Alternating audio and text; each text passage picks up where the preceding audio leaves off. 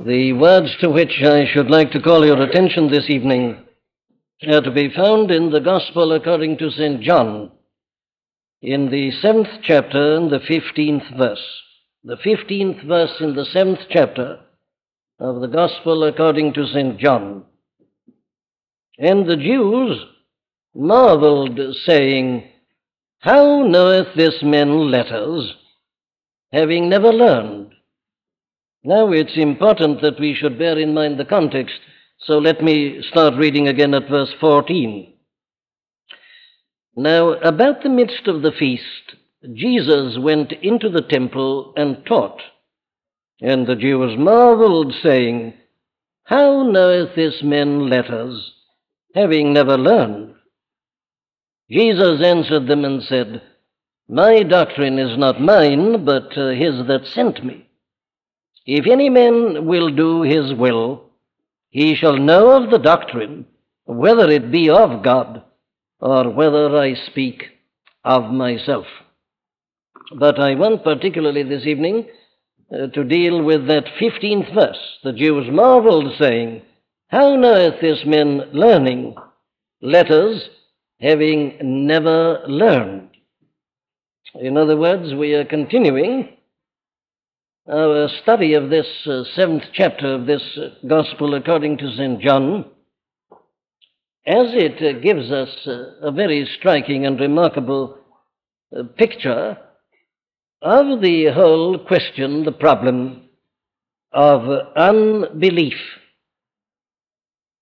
We've been looking at it for a number of Sunday evenings, and we have seen various manifestations of this condition already. We are, of course, face to face here with the greatest tragedy that the whole world has ever known. Here is the Son of God in the world, and yet the record that is given here in this Gospel according to St. John, as we are told in the very prologue, is this: He came unto his own, and his own received him not. That is the terrible tragedy. But you see, it's the tragedy of the world still. This world that is so full of trouble and care and anxiety, overwhelmed by its problems. And in spite of all the striving and the efforts, no nearer to a solution. The tragedy, the supreme tragedy is this, that everything it needs and infinitely more is being offered it in this gospel, but it doesn't believe it. It dismisses it with contempt, even as his own contemporaries dismissed the Lord Jesus Christ and his teaching. We've seen that his own brothers did that. Verse 5 has told us, "For neither did his brethren believe on him." But here now, we are looking at him up in Jerusalem. He's gone up to the Feast of Tabernacles. He was made under the law. So he gave obedience to the commandment that called upon all male Jews to go up to Jerusalem for the Feast of Tabernacles. And there, about halfway through the feast, he went into the temple and he began to teach. And we are told that the Jews, and this means the Jewish authorities, the Pharisees and scribes, the Sadducees, the doctors of the law — that is what the term "the Jews" means. It doesn't mean the common people. When the common people are meant, they're called the common people. So here we are looking at these experts on religion, the people whose business it was to read and interpret the Old Testament scriptures and to teach the people in the things of God. And what we are told about them is, as we were considering last Sunday evening, that they marveled. They were astonished at what he said, at his teaching and at his manner of teaching. Now then, this begins to look hopeful, doesn't it? Here he is, he's giving his teaching, and they're all listening to him, and that is the effect of his teaching upon them, that they marvel, filled with astonishment and amazement. I say, it sounds at first as if it's going to be hopeful. But unfortunately, the whole record that we have to consider is one that tells us that it wasn't hopeful at all. For in spite of their marveling at his teaching, their whole reaction to him was entirely wrong. Now, there is something about this, I'm sure you'll all agree with me, which is almost incredible. But that, you know, is the story that is given to us everywhere in the pages of the four Gospels. Take that example which I read at the beginning out of the 4th chapter of the Gospel according to St. Luke, where we have him at the very beginning of his ministry. There he was, he got up in the synagogue, he read that portion of Scripture, and then he sat down and began to teach. And they all had to bear testimony to the gracious words that proceeded from his mouth. Well, you say this is going to lead to some extraordinary result. But you remember that the very people who were marveling and were amazed at the gracious words that proceeded out of his mouth quite soon began to be filled with fury with respect to him. They gnashed upon him with their teeth, and there they took him to the brow of a hill, and they did their utmost to push him over the brow that they might kill him. He miraculously escapes from them. But as far as they were concerned, they were filled with hatred. They were filled with wrath. They were filled with bitterness. Now, you remember what his teaching was. They had to admit themselves that there was this gracious element in it. He didn't come to condemn them. He didn't come to blast them, as it were. He came to talk about opening the eyes of the blind and setting captives free. He came to preach the acceptable year of the Lord. And yet, you see, that is their reaction to him. And so it continues, so it proceeded throughout his life right to the very end. Though he did nobody any harm, though he was full of good works, though he spent his time in working miracles, giving healing to people who were in need, though he spoke as never man spake, constantly you find that this is the reaction, that they murmured against him. They questioned him, they plotted together, put catch questions to him in order to trap him. Eventually they took up stones and threw at him, they plotted together that he should be put to death, and they crucified him on a tree and got rid of him. Now, I say that this is surely a subject, a matter that should engage our attention. Isn't there something almost incredible about this? Why should people react like this to him? Here are people on this occasion in the temple who marvel at his teaching and yet react against him and do so with contempt. Well, now we're going to consider that together. The answer is given here in the very words that we are looking at. And I need scarcely say again that we are considering them, and I'm calling your attention to them. Oh, not in a theoretical manner. We are living in such terrible and such tremendous days. We have no time merely to indulge in some theoretical or academic pursuits and interests. I say that I'm calling your attention to this because we are confronted by the same position at this present hour. Every sin, every failure, every tragedy in the world is due to the fact that men and women are in the wrong relationship to God and won't listen to this blessed person. If I'm speaking to somebody at this moment, as I am, I know, who is unhappy, who is conscious of defeat and failure. My dear friend, your whole trouble is due to the fact that you don't listen to this person. It's this unbelief.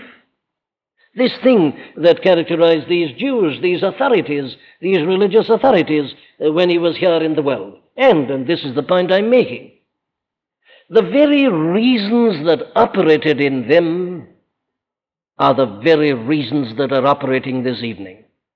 Now, this very thing that we are looking at reminds us of a very vital principle in this matter, that the world doesn't change.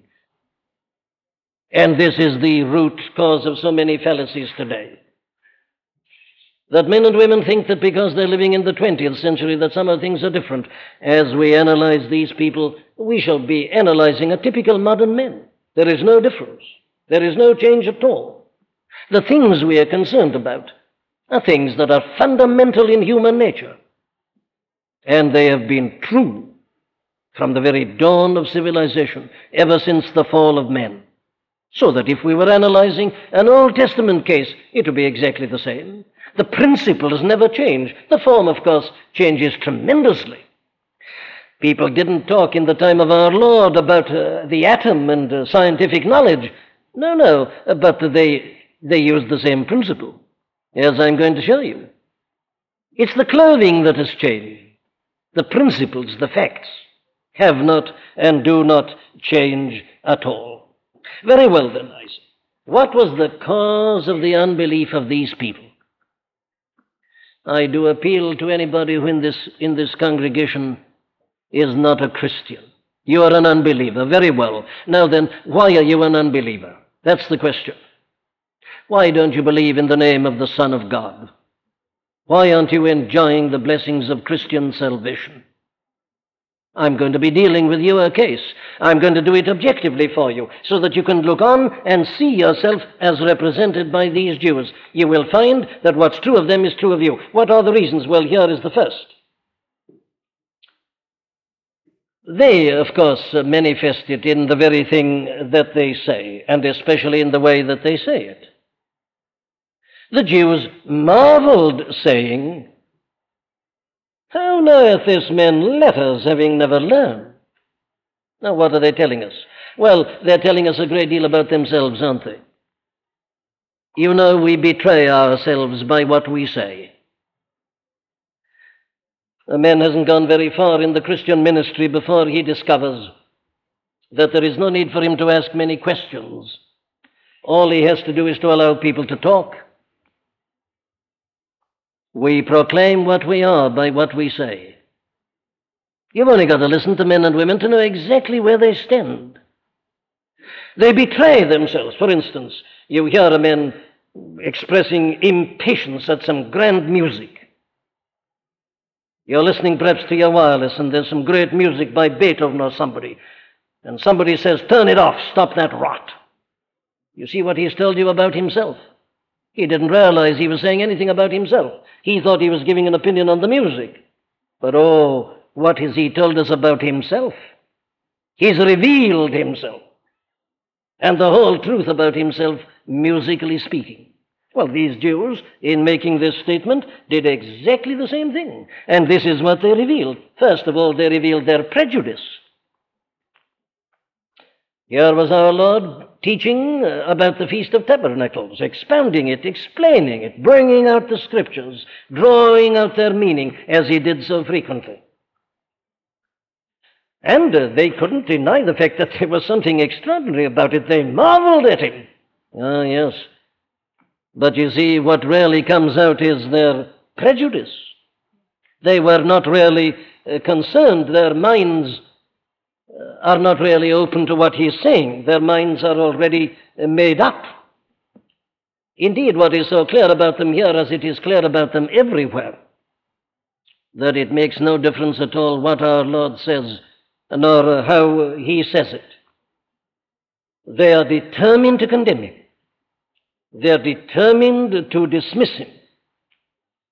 And the result is that whatever he may say, whatever he may do, they're always criticizing him. If he heals a man who has been crippled perhaps for years, they at once find some but he's done it on the Sabbath. They're not interested in the fact that a man has been healed. You read chapter 5 and you'll find the full account of that. They always found something to criticize. There was always something on which they could down him. They're against him. They're prejudiced. They haven't got an open mind about him. He can't be right, therefore he must be wrong. And they're always expressing it in some shape or form. No reason is manifested.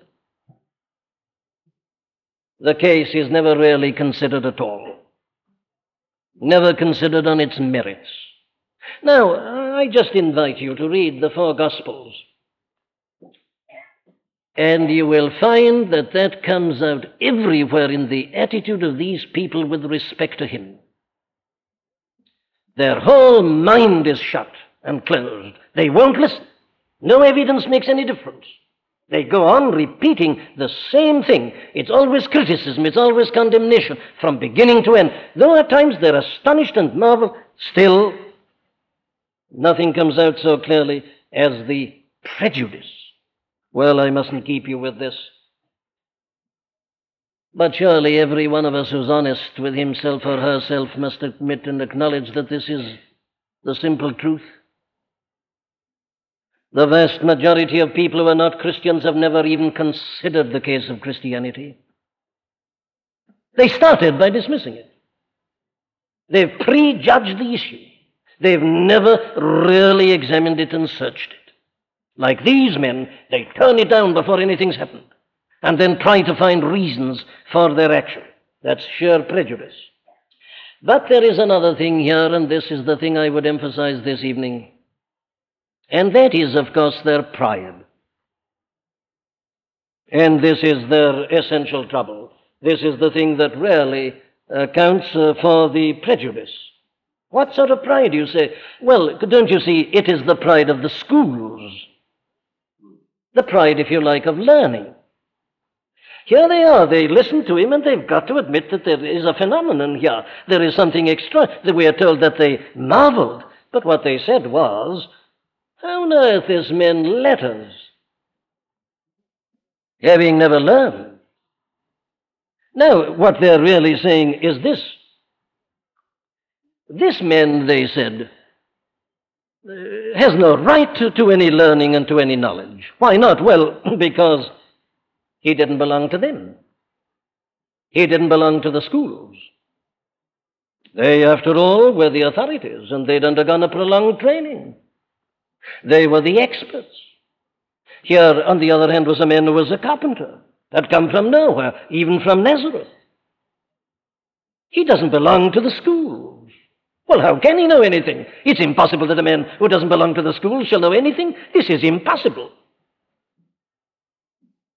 How is this man learning, or letters having never learned? And so, you see, this was the thing that infuriated them constantly about him. They said, this can't be right.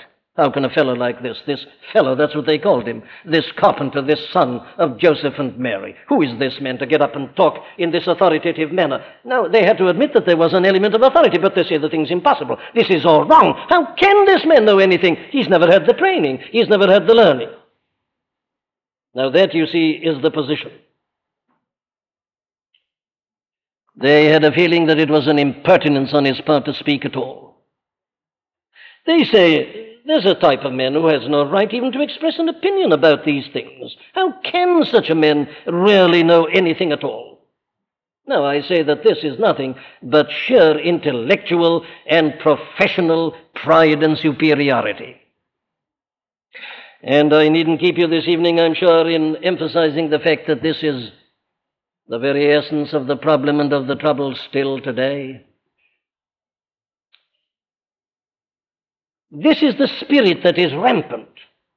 Why, says the modern man? Science has taught us.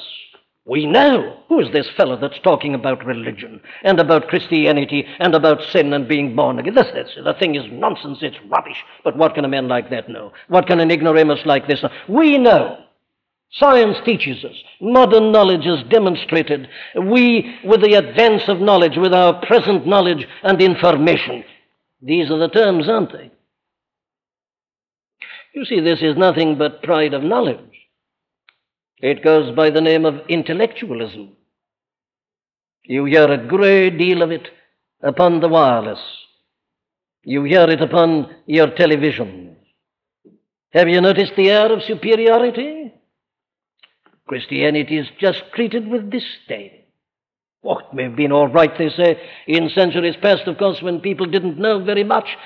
But, of course, by now, have you noticed the tone of voice in which it said? Exactly what was used here. How hath this man letters, having never learned? The thing is impossible. He doesn't belong, as it were, to the trade union. He's never gone to the colleges. He's never been in the places where we've been. He's never gone at the... Who is this to be speaking in this way? The thing they said is monstrous.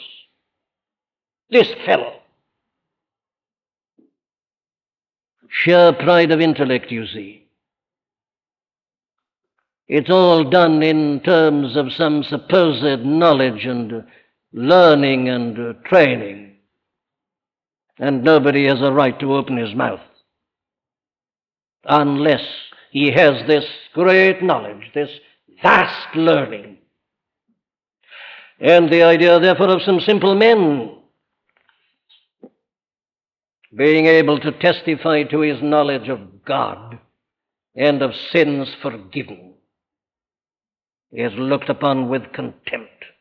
How can such a person really speak? What right has such a person to speak at all? No, the attitude is that only the learned people know that this is a matter of learning and of knowledge, of philosophy and of understanding. Prejudice born of pride of learning and of position, of status. These, you see, were the academicians, as it were, of their age. And it is in exactly the same way today in terms of knowledge and learning. The university outlook, as it were. This is the thing that controls, and men and women verily believe that it is because of what they know that they are rejecting this, which comes perhaps from the common people, from some ordinary person. They feel that ipso facto, of necessity, something which can come to an ordinary illiterate person must of necessity be wrong. Now that's pride, and that is prejudice. That was these people's trouble. But you notice what it did to them. It's very interesting to watch it as it works itself out.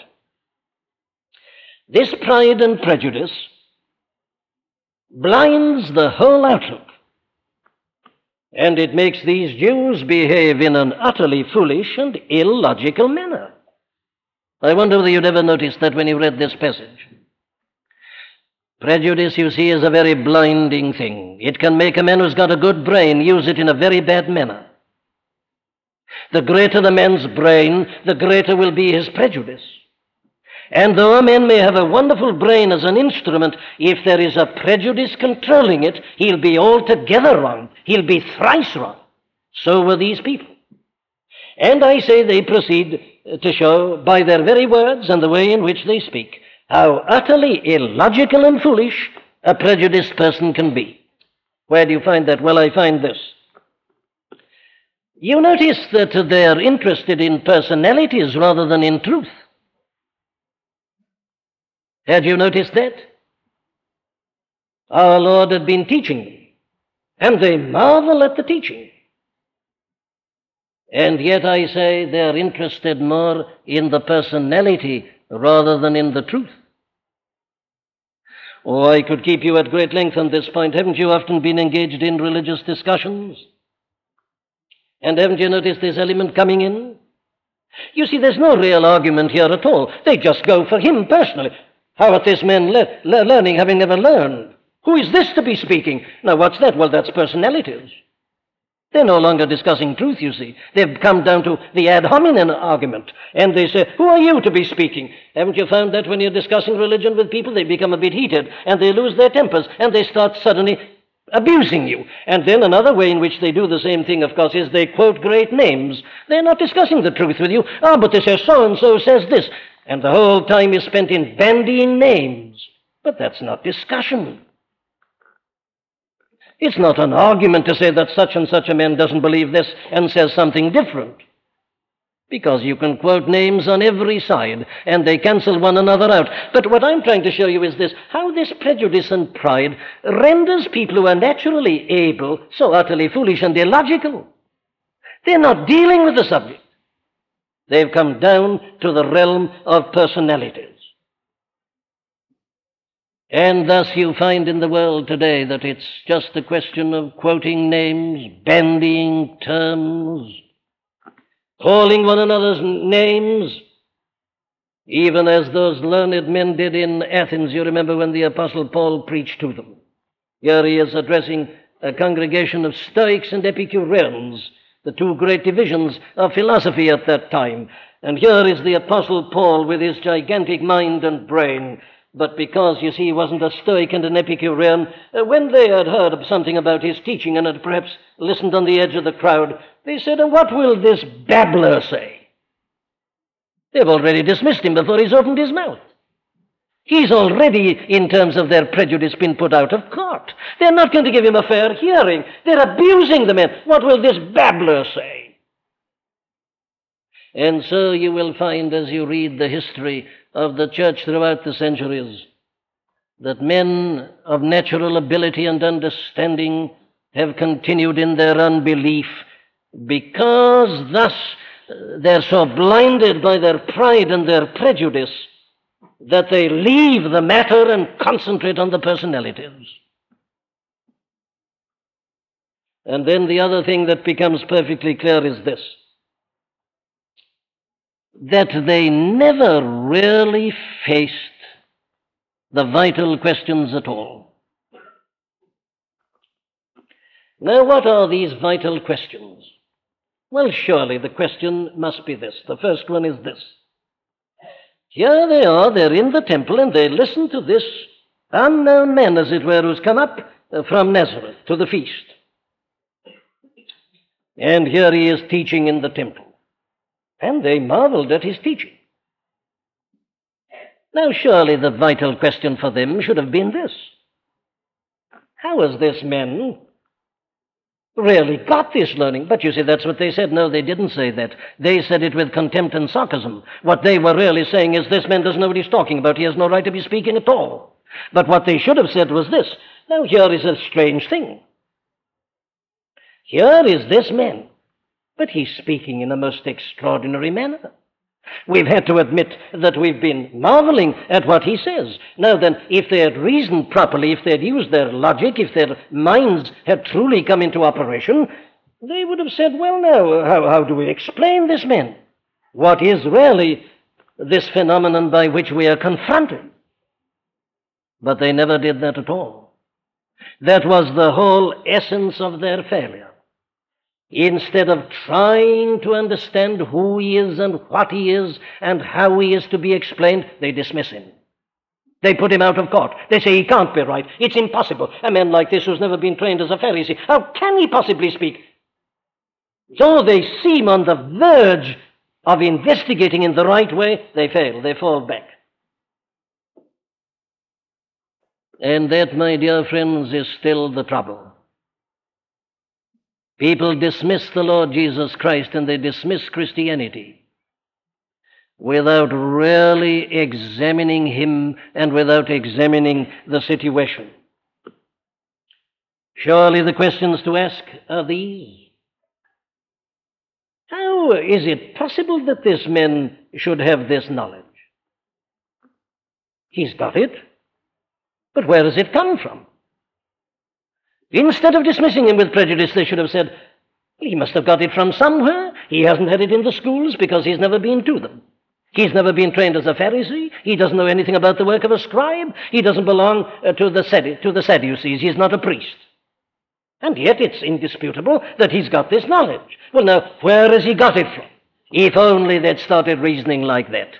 If only they'd come to him and said, look here, stranger, you don't belong to us, but it's quite evident to us that you've got some secret of learning and of knowledge which we can't fathom at the moment. Do you mind telling us, how have you got this knowledge? Would you mind explaining to us? Tell us, how have you arrived at this? Oh, how different the position would have been. He could have told them, but they never gave him an opportunity. They dismissed him. They derided him. They treated him with contempt. And then his authority. You see, they were aware of an authority. That was the thing that called them to marvel. Well, what is the secret of this authority? Where is its source? How has he succeeded in speaking in this manner? No, they never questioned him at all. They dismissed him, you see. But he's a problem, he's an enigma. He still remains, though they go out in their blind fury. There he stands. He's taught in a way that man has never taught before. He speaks with authority, and not as the Pharisees and scribes. The common people could see that, but these great men, they were blinded. The common people heard him gladly.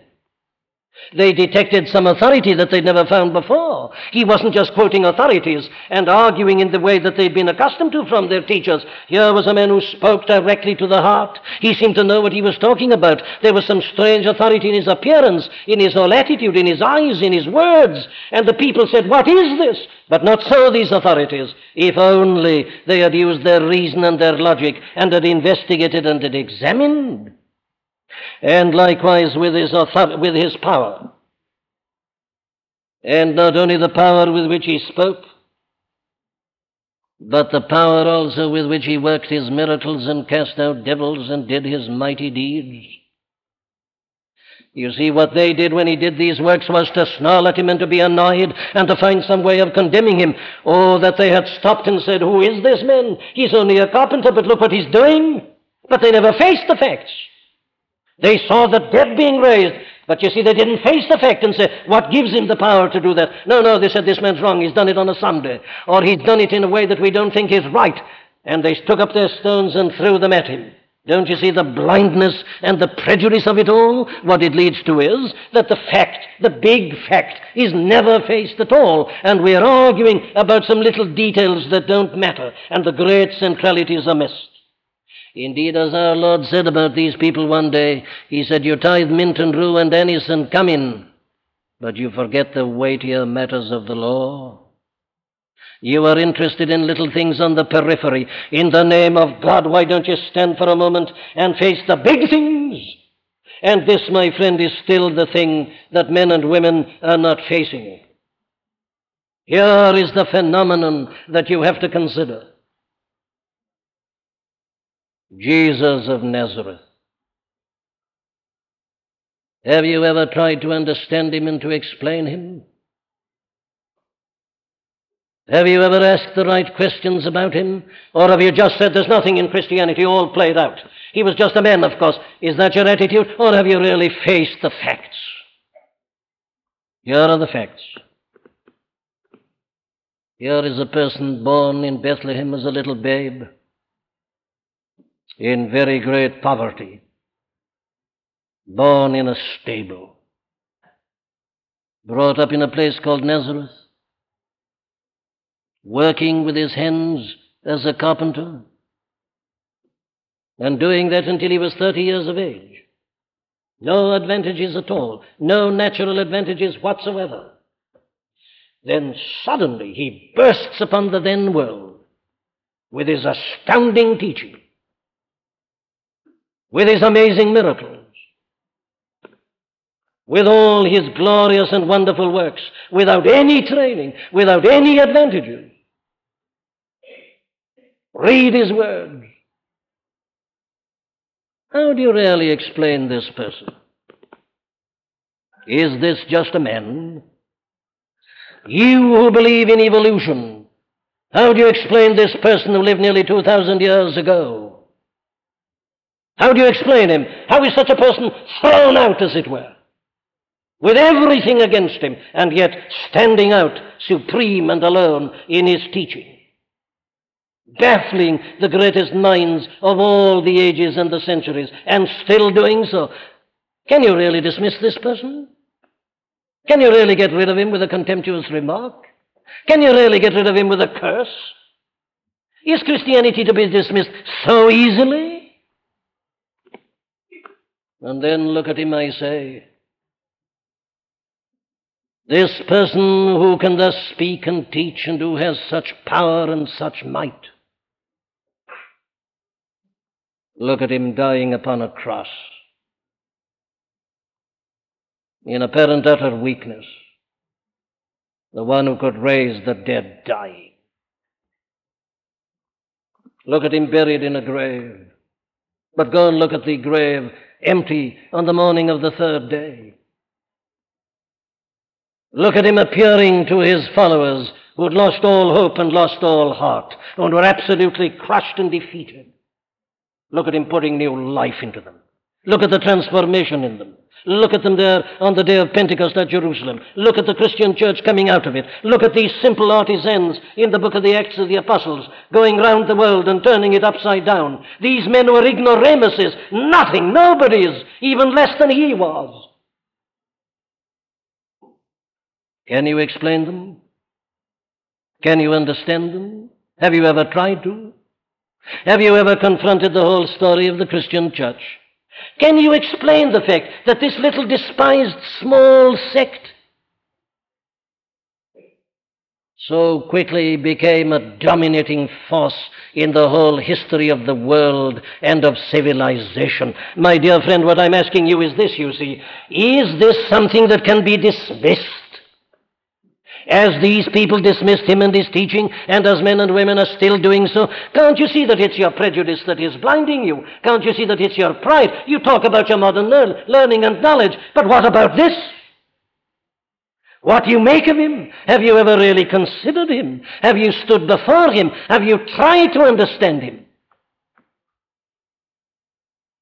If you but did that, you'd soon come to the conclusion that there is only one way of explaining this person. This is no mere man. This is indeed the Son of God. You'd be like the soldiers who went and listened to him and came back. They'd been sent to arrest him. They came back without him. Their authorities said to them, "Why haven't you brought him?" They said, "Never man spake like this man." You'd be like the centurion who looked at him dying upon the cross and who burst out saying, "Truly, this man was the Son of God." You, like doubting Thomas, would fall at his feet and say, "My Lord and my God." Where's he got his learning from? Whence his understanding? Whence his ability without any training? Where's it from? He tells them himself, "My doctrine is not mine, but him that sent me." He's someone who's been sent into this world. He isn't of it. He's not a man. He's God. God man, God in the flesh. "I've been sent," he says. "Look at me. Don't you understand me? You see, you marvel at my teaching. Well, then examine where I've got it from. Don't be prejudiced. Don't be blinded. Don't dismiss me with contempt. Why don't you try to understand me?" But they never did. And the tragedy of men and women in unbelief tonight is that they've never faced the question of Jesus Christ. They've never faced the story of the Christian church. Isn't it an astounding thing that there is still a church? You know, they tried to exterminate her at the very beginning. They've been doing so down the running centuries. Yes, and let me admit it, those of us who are Christians are so often such a poor lot that if it belonged to us, we'd long since have finished the Christian church. But on she goes. And there's only one explanation. It is that God, through the Holy Spirit, comes down and revives his work again. It is the church of God and not of men. Have you considered all that? How easy it is to stand with hands in one's pockets and say, "Christianity's played out, nothing in it." That's what these people did. It's unintelligent, my dear friend. You may have a good brain. I'm not saying that you haven't, but I'm asking you to use it. I'm asking you not to stand back in your pride, in the intellectualism of the schools and of the Bloomsbury set and the various other sets, and talk down your nose, as it were, and dismiss Christianity, what you know about it. Have you ever really examined it? Can it be truly explained? Can Jesus Christ be thus dismissed, I say? Oh, in the name of God, I beseech you, face him. Do the thing that these people didn't do. If they marvel at his teaching, well, let them follow their own marveling. Let them follow their own logic and say, "Come, tell us, where did you get it from? What's the secret?" But as long as you're a superior person in your intellectual pride, you'll never arrive at knowledge. And that is why Paul was able to say to the Corinthians, "You see your calling, brethren, how not many wise men after the flesh, not many noble, not many mighty are called." Why not? Because of their mightiness. If you're too big to learn, you've got to stay in ignorance, and it's the ignorance of hell.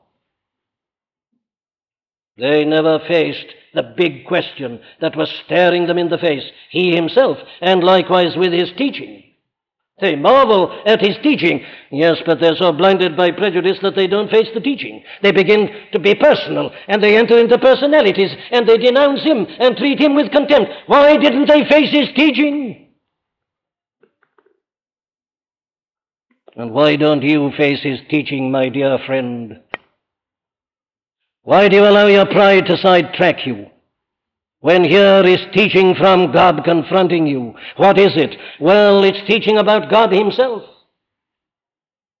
God over all. The one he spoke of as his Father and as the Holy God. The God is who is of such pure eyes that he cannot look upon evil. The God whose name is hallowed.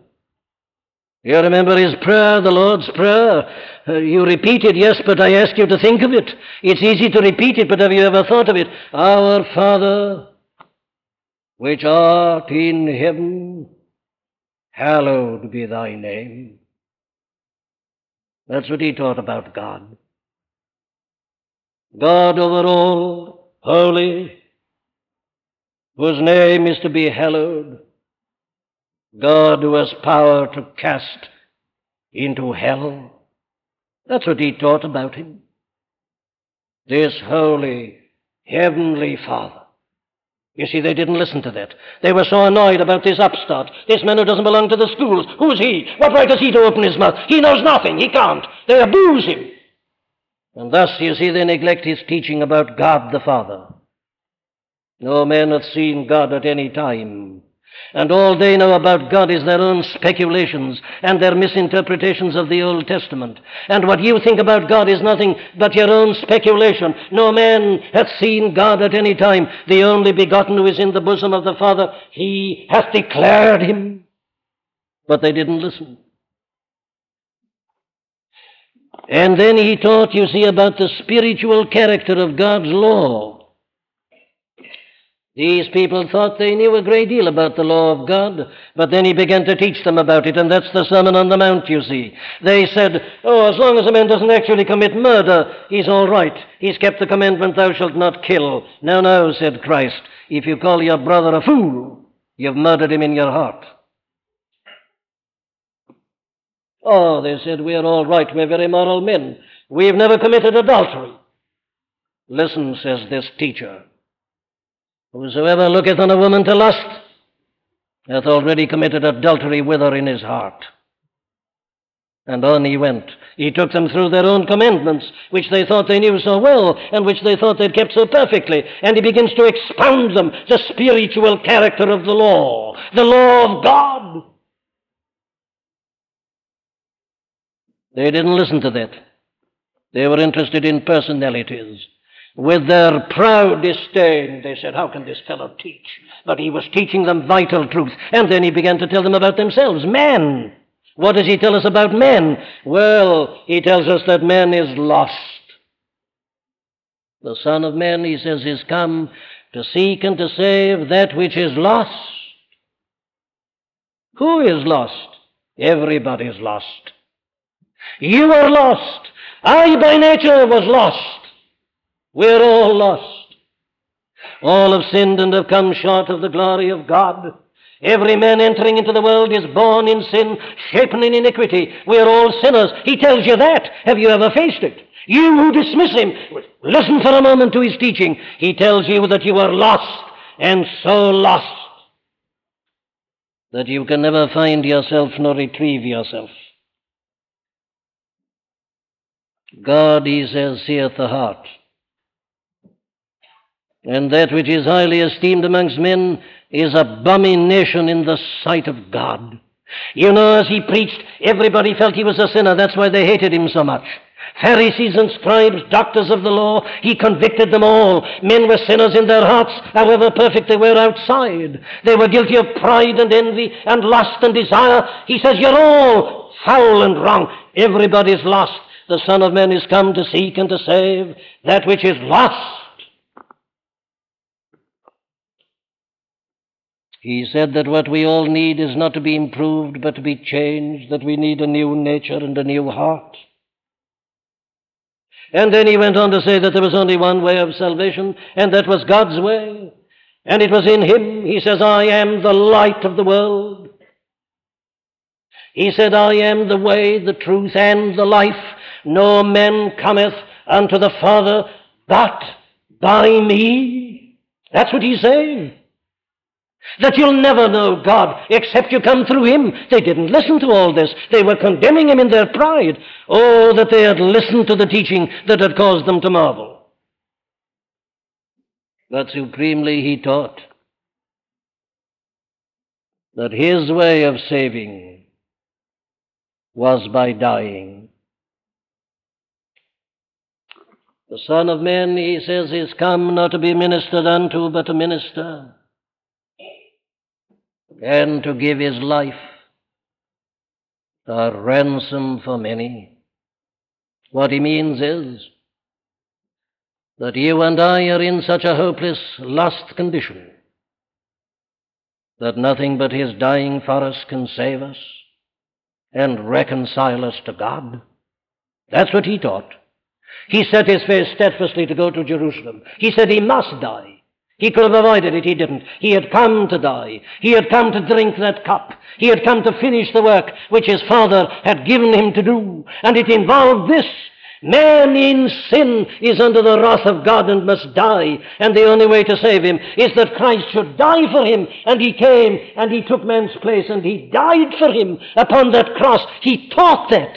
But they didn't listen to his teaching, blinded by their prejudice and their pride. He said that he'd come to give men new life. I am come, he says, that they might have life and that they might have it more abundantly. He says that he's come to give them new power. He says in this very chapter, if any man thirst, let him come unto me and drink. He that believeth on me, as the Scripture hath said, out of his belly shall flow rivers of living water, power and life and might. He said he'd come to give it, the very thing that a thirsty mankind needs. They didn't listen to him. He said he could keep them from the ravages of sin, keep them from death, the last enemy, take them through it without their being scathed or touched. He said, no man shall ever be able to pluck them out of my hand. He'll keep us, he says. He'll guide us. He'll lead us. And then he says that he'll come back and receive us unto himself.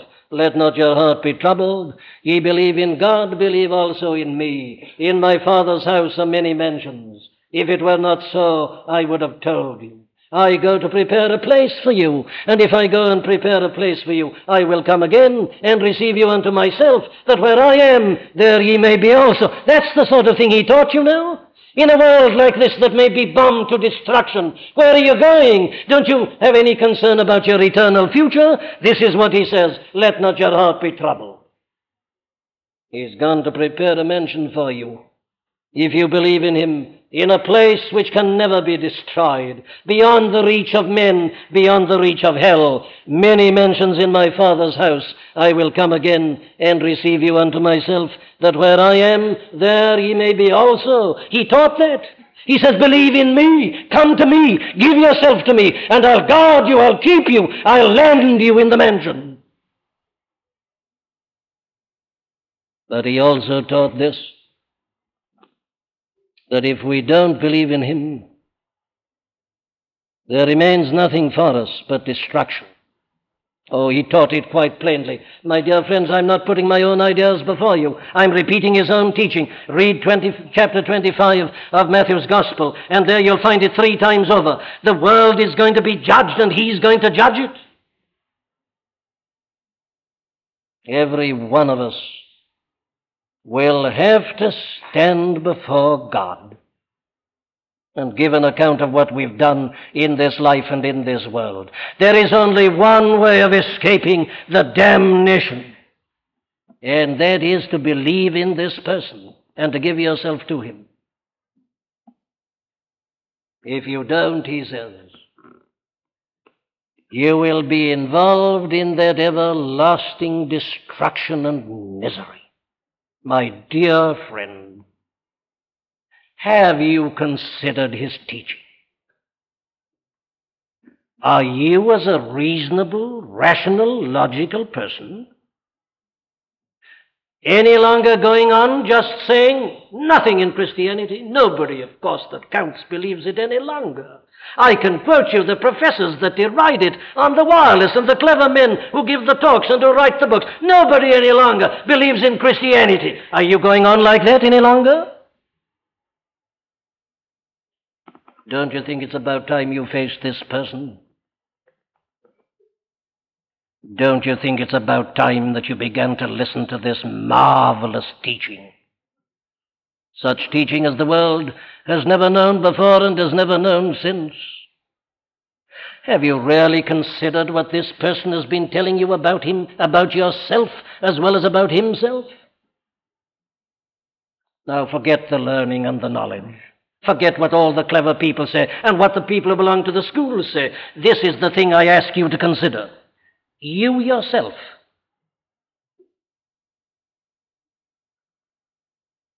What happens, do you think, after you die? Where are you going?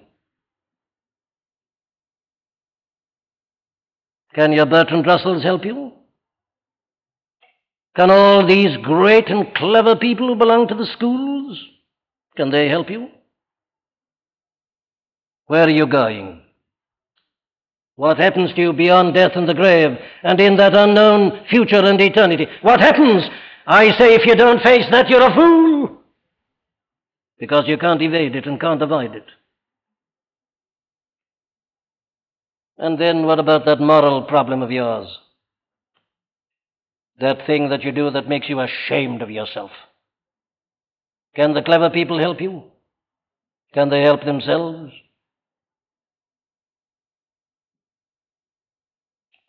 Why don't you face this person and his teaching? Here is a man who can take hold of a moral wreck and turn him into a saint. Here is one who can take hold of utter weaklings and make them more than conquerors.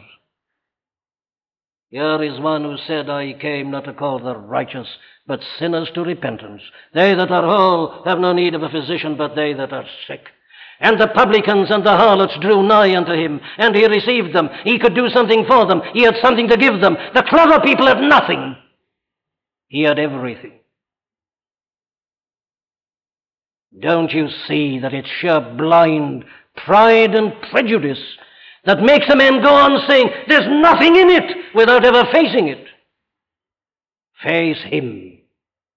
Face the teaching. Face the thing that causes you to marvel.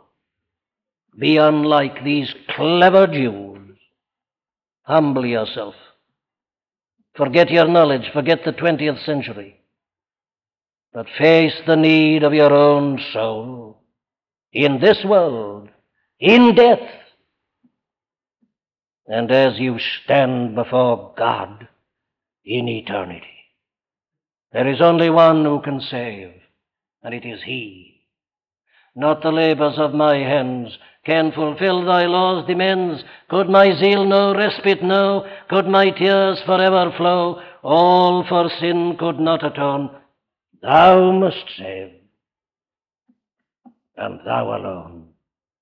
Say that to him, and he'll save you. And you'll know that he is the Son of God, the light of the world, the Lord of life. Oh, beware of the blinding prejudice that makes fools of men. Face him. Face his teaching. Amen.